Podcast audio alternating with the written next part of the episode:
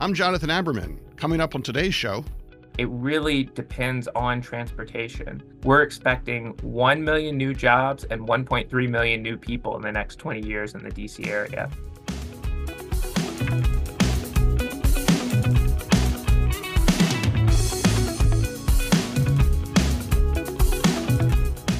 Welcome to What's Working in Washington on Federal News Network and streaming as a podcast.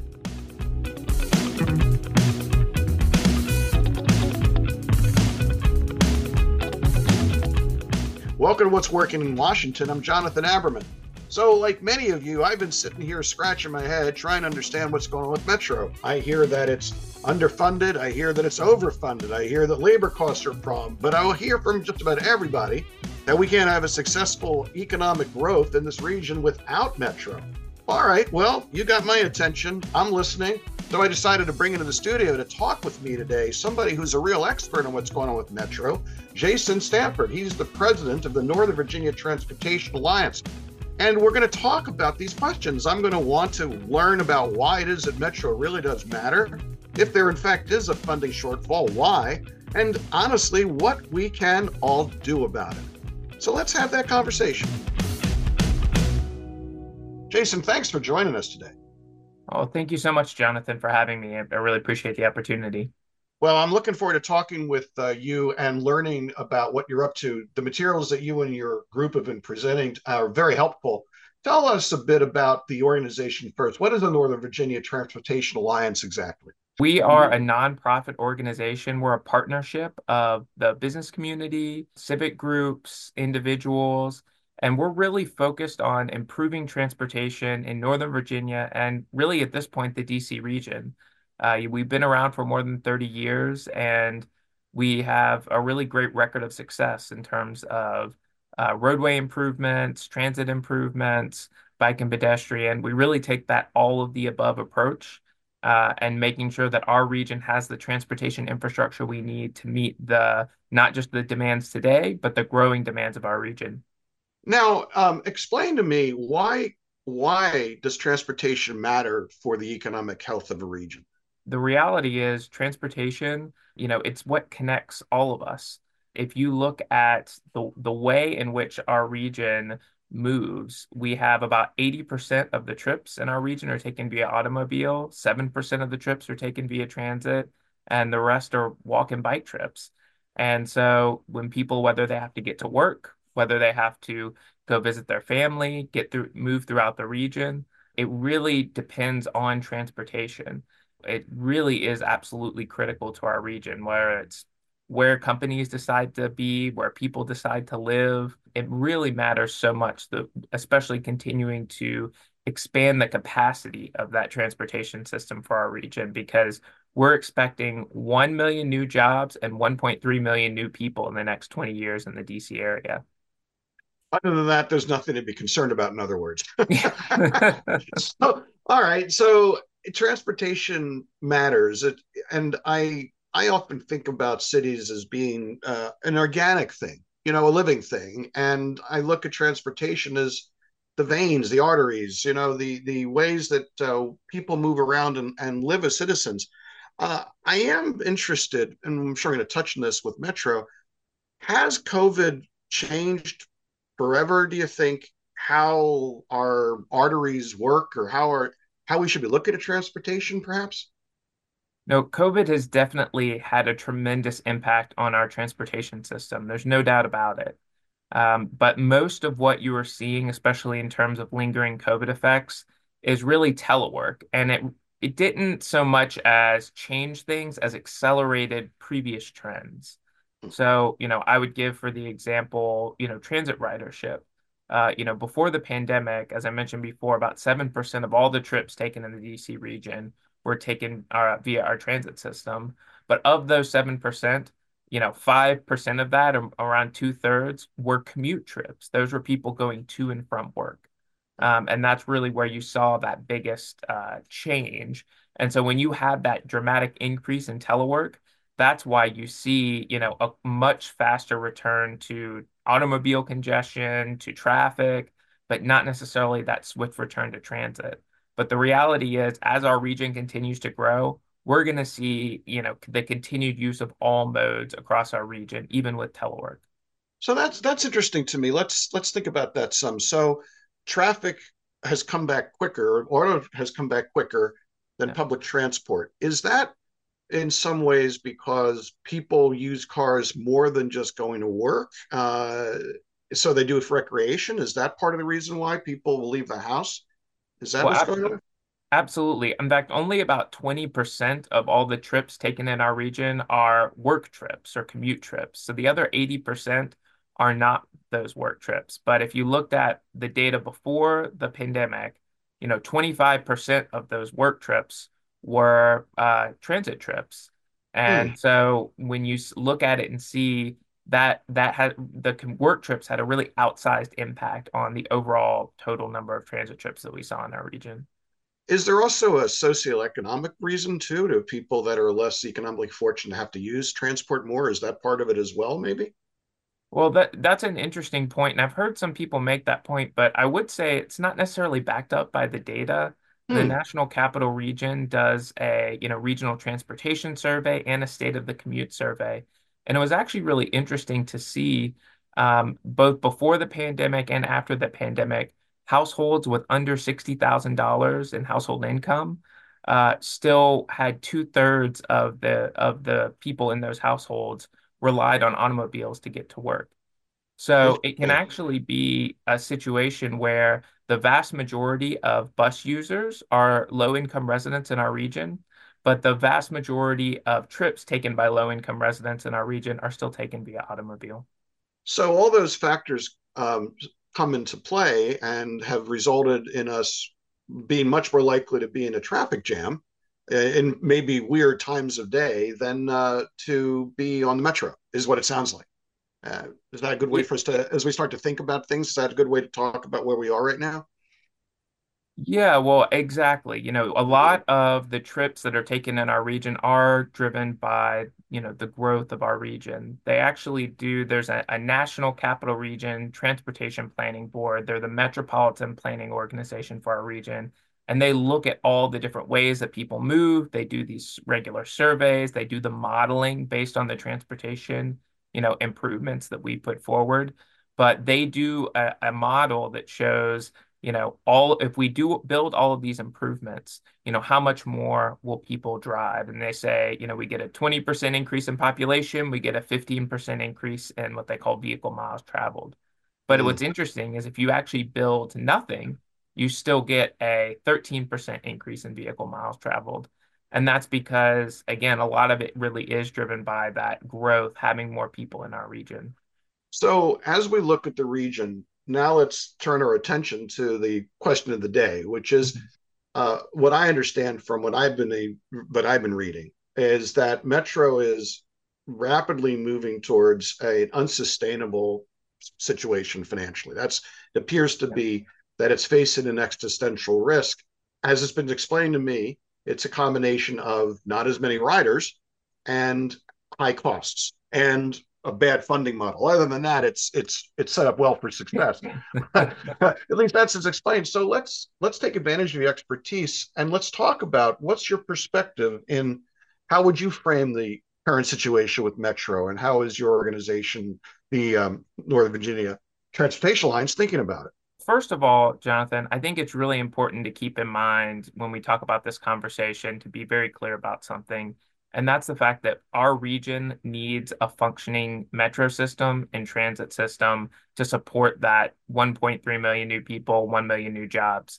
The reality is those things don't happen without a, a functioning transit system for our region, and Metro is that system. We, we cannot uh, allow it to fall apart. And so I do just want to be very clear that, you know, when we think about this issue, the the importance of Metro to our region's economy can't be overstated. Well, before we move on, I, I just want to make sure that I really emphasize or drill down on that point. Which what you're telling me is that for the region to grow, I need Metro. Now, I think that there is a presumption in some modeling that cities always have to have a downtown and offices need to be downtown. And there is, I think, significant question whether or not that model is going to continue for the next 20, 30, or 40 years of 21st century. What is going to happen in downtown? Um, if if downtown changed, if it became residential rather than offices, if offices became distributed around the edges rather than in the cities, is there still an argument for a metro system? It's the it's also what we have seen, you know, over decades is that density is a huge driver of, of ridership and transit ridership. Yes, commute trips are definitely, you know, for our region and the way our system was built, a major portion of that. Um, and in fact, I think it's interesting, at least for the U.S., the Washington D.C. system has always has been the second largest, has the second highest ridership. Um, and if you look at the some of the land use measures that we've put into place over the last few years, uh, over the next two decades, we're planning to, you know, nearly double the amount of density in high capacity transit corridors. So mm-hmm. that's where our housing is going. That's where our region is growing. And that's what I mean, and it's not by chance, it's not by happenstance. It is a function of the planning uh, put forward by our region and also, you know, the economic development trends that you know that's where major businesses want to be that's where you know young talented workers want to be.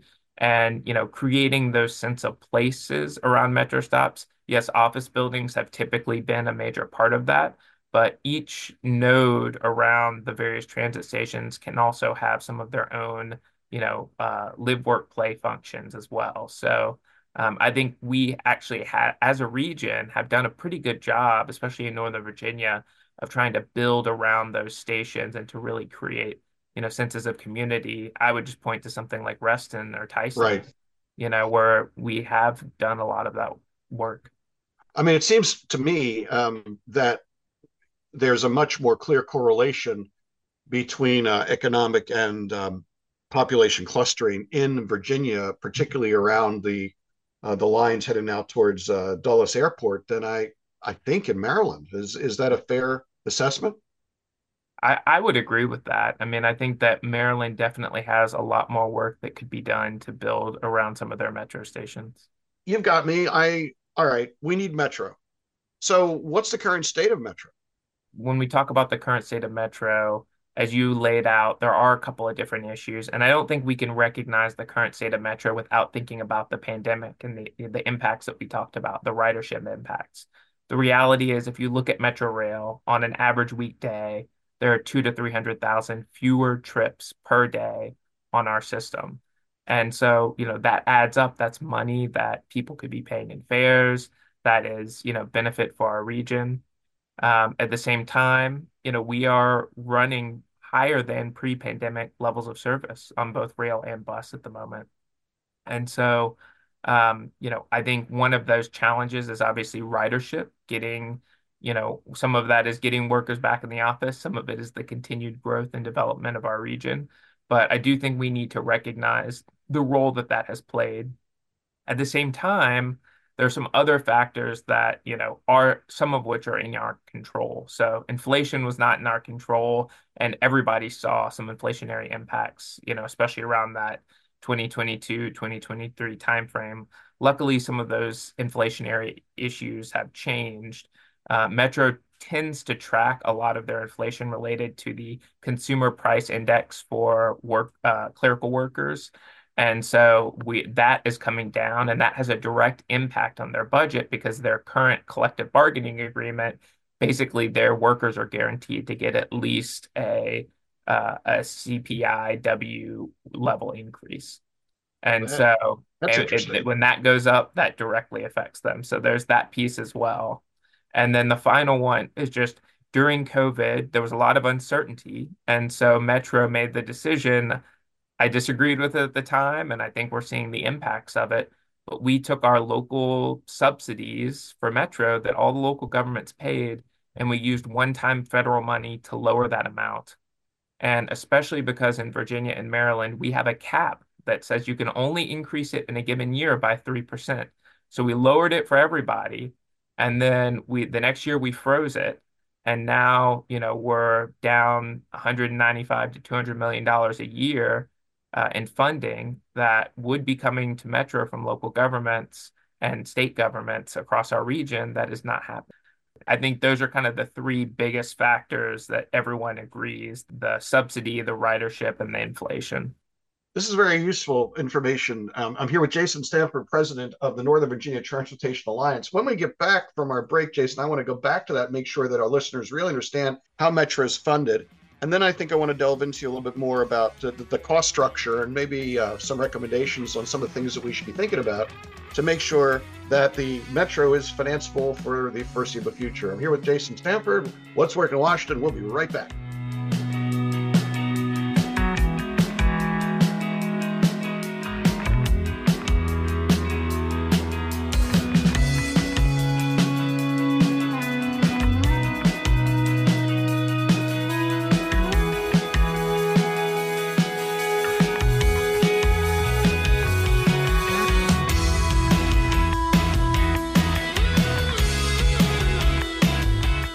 And we're back in What's Working in Washington. I'm Jonathan Aberman. I'm joined today by Jason Stanford, president of the Northern Virginia Transportation Alliance, and we're talking about Metro and trying to make sure it's sustainable for the future. Before the break, Jason, we started to talk about this. I want to make sure we complete it. Let's make sure our listeners understand how is Metro funded right now? There's kind of two main buckets of funding that we have. One is the jurisdictional subsidy. That is money that uh, Maryland, Virginia, and DC all pay to support the regional transit system. Um, traditionally, that's been put together by a formula, but in 2018, when we created dedicated capital funding, we basically put a cap on that subsidy, saying that it can't grow by more than 3% in a given year. And if it does, that could jeopardize some of the dedicated money that Virginia has committed. And so um, basically, we are uh, we have that jurisdictional subsidy. That's the main portion of funding for Metro. Other than that, it is there's ridership revenue, so people paying fares, and then there's non-ridership revenue, which is things from advertising to development on metro sites and you know everything in between. So that that one gets a little bit more complicated. So as a practical matter, each of the three jurisdictions know what their portion of the operating expenses that they're prepared to pay is. They have a number. They have to figure out how to finance that number. So far, none of them have welched and said, I'm not going to provide that number. Uh, and they've agreed that they can't be asked to provide more than 3% more in any particular year of what they've committed. So their, so their contribution is fixed. Now, it, on the other side, we've got a situation where your organization has taken a close look at labor costs and overhead costs. And from what I can see from the reports you provided, our costs are out of whack compared to every meaningful major transportation transportation network in the country. Am I reading the data right? Is that true? Yeah, so I, I think that that is a great point, which is if you compare us using, there's the National Transit Database, and I do want to be clear on this point. That database is updated, you know, basically a year plus after the data is, you know, completed.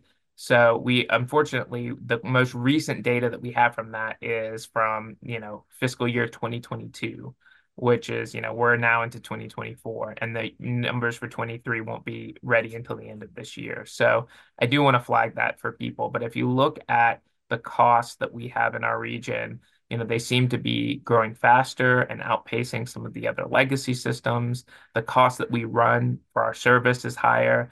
And then, frankly, it's just a, also a situation of if you look at our current fiscal year, we're growing by 8.7% next fiscal year, if we get the funding that we need for Metro, they'll grow by 5.9%. The reality is there's just not a dedicated funding stream that can keep up with that level of funding. So I feel like this idea of the only thing we need for Metro is to fix it, is to get it a dedicated funding stream seems somewhat disingenuous because there's not a funding stream that can keep up with that continued level of growth. We have to talk about some of these cost issues.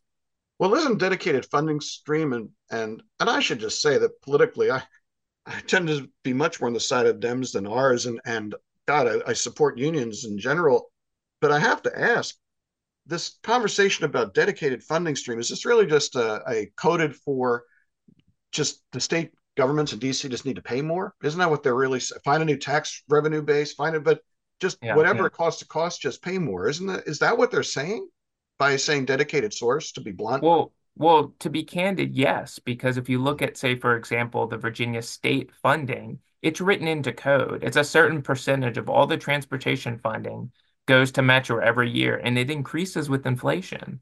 So, you know, the, they do have, in a sense, dedicated capital funding. They have dedicated operating funding, but it's about more than just whether that funding is dedicated. It is, is it sustainable based on the current level of cost growth?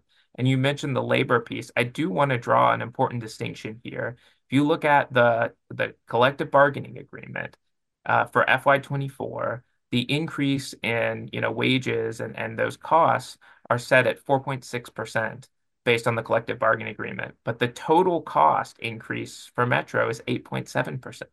So it's not just a wage or you know a worker issue it is is a part of a broader issue, and I think we need to do honestly more of a deep dive. One of the things that I hear from working with public officials in the region is that Metro, because they are so important to the region, sometimes there's, you know, a feeling that, well, what do they owe it to us? We should just make, you know, give them what they ask for.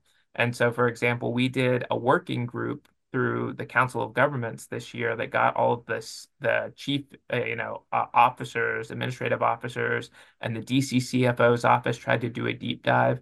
And Metro pushed back and didn't want to open the books for them. And they would sort of open it for the DC CFO's office, but not anybody else, and just have them look at it. And the DC CFO's office actually offered, hey, we'll take a look at this and help you out with cost cutting. And Metro said, sorry, we're not we're not interested in that.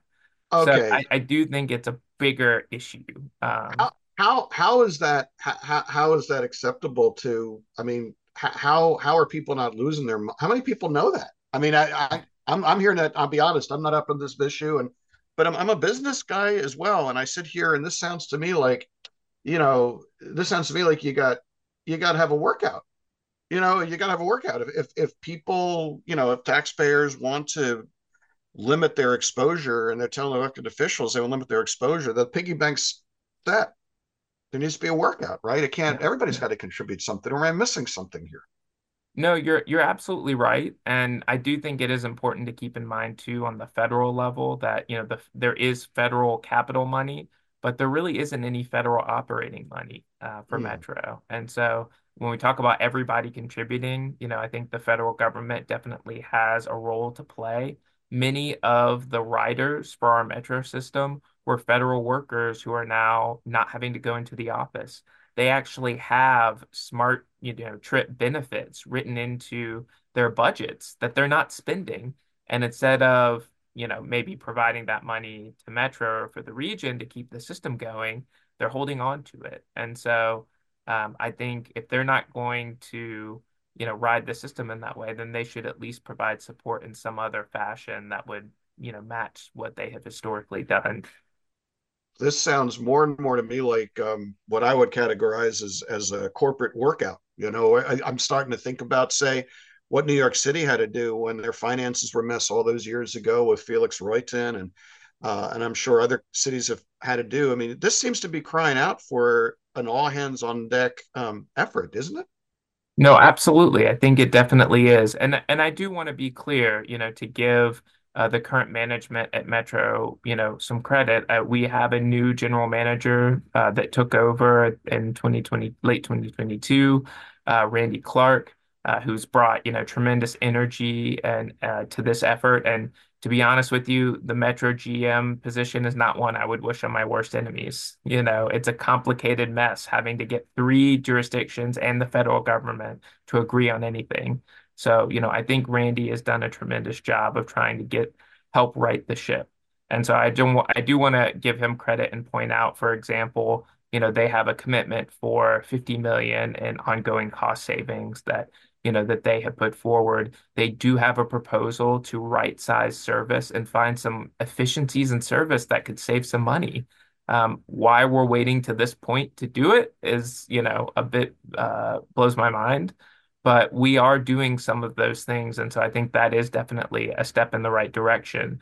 But to your point, um, you know, there are other jurisdictions, for example, in Boston, that had you know, uh, commissions or control uh, boards that evaluated these things that provided some level of oversight and cost because I do think that there is some disconnect sometimes between you know the interest of of the Metro board and the direct interest of the system because at the end of the day some of those board members they don't have to write the checks. They can't raise taxes. They can't raise revenue.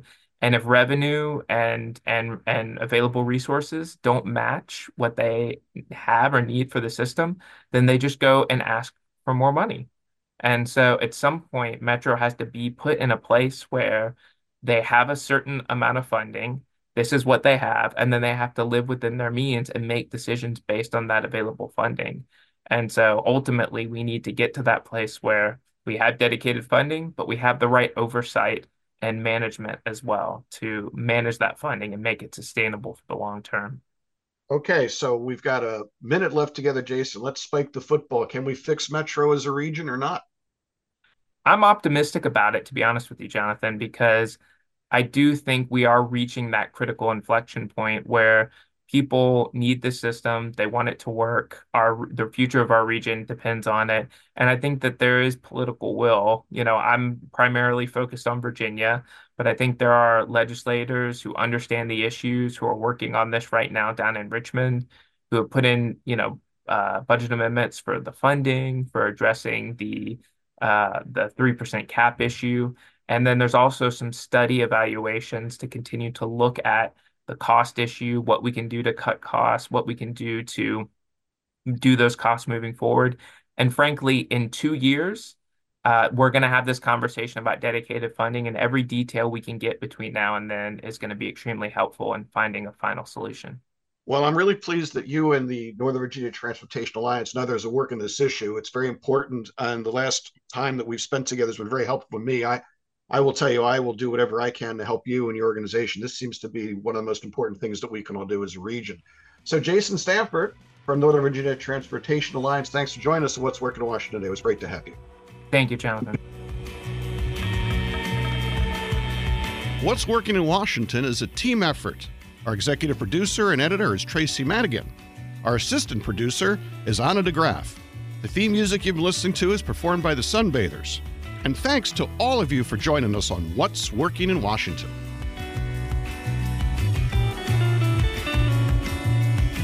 You've been listening to What's Working in Washington on Federal News Network and streaming as a podcast.